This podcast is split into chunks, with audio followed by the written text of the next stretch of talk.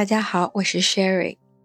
我们的英语水平怎么样？其实别人会从不同的维度去看，比方说发音是不是标准，pronunciation，pronunciation，词汇的丰富程度怎么样，vocabulary，vocabulary，是不是够流利，fluency，fluency，或者准确度怎么样，accuracy，accuracy。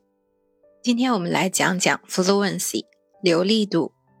fluency 是它的名词形式，它的形容词形式 fluent fluent。For example, improve my fluency 提高我的流利度。I'm fluent in English. I'm fluent in English. 我的英语很流利。Fluent 指的是口语，所以 fluency 涉及到的是说这项技能，说和写 （speaking and writing） 是输出方向的两种技能。但说有一个特殊的地方，它不像写有那么多时间去思考，所以流利度对于说是一个重要的标准和要求。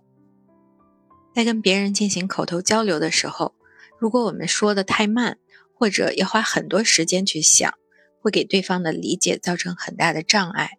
让别人等在那里是不太可行的，因此在做口语练习的时候，流利度是第一位的，也是一个基本要求。同学们在做口语练习的时候，往往练到能够把一句话讲出来就停下了。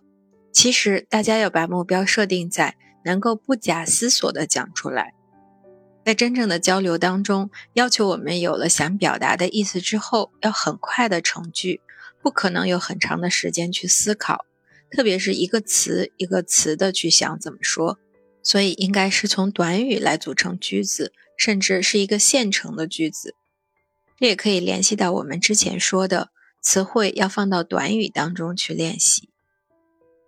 重复可以提高熟练的程度，最基本的一种重复练习就是跟读，可以结合精听的练习去做，一句一句的放录音。听一句，停下来，跟着说一句。一边听录音，一边看文字，难度相对小一点，叫做跟读。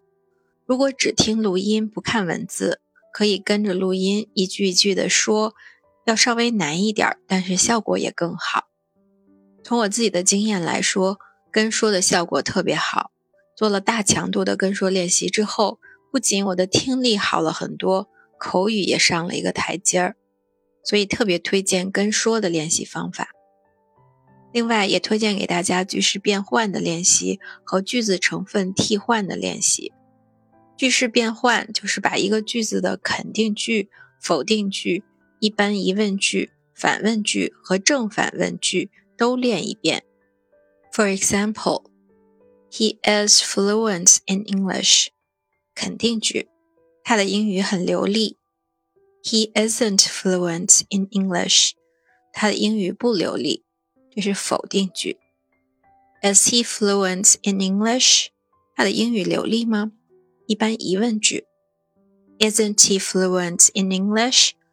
反问句。难道他的英语不流利吗？He is fluent in English, isn't he？正反问，他的英语很流利，对吧 ？He isn't fluent in English, is he? 也是正反问，他的英语不流利，对不对？大家可以看出来，在这些句子当中不断的重复 fluent in English 这个部分，而且它还能够练习到 be 动词的不同句式的变化。如果对一些基本句型没有掌握的很好，也可以通过这个练习来加强基本句型和时态的练习。最简单的可以从一般现在时开始，包括行为动词和 be 动词两种，然后过去时、将来时、完成时、被动语态等等。它可以把词汇、语法、流利度和不同的方面综合在一起，是一个非常综合性的练习。句子成分替换的练习，可以把句子当中的某一个成分替换成其他的词。For example, I am fluent in English. 把他的英语很流利变成我的英语很流利， 这个时候替换了主语，be 动词也发生了变化。Or you are fluent in English，你的英语很流利。同样的，还可以变成 I am fluent in Japanese。I am fluent in Japanese。 我的日语很流利。这个替换了介词宾语的部分。替换练习也可以不断的重复练习的重点。同时，因为发生了一些变化，练习者的思路就需要跟着变化去走。重复性的练习就变得不那么机械了。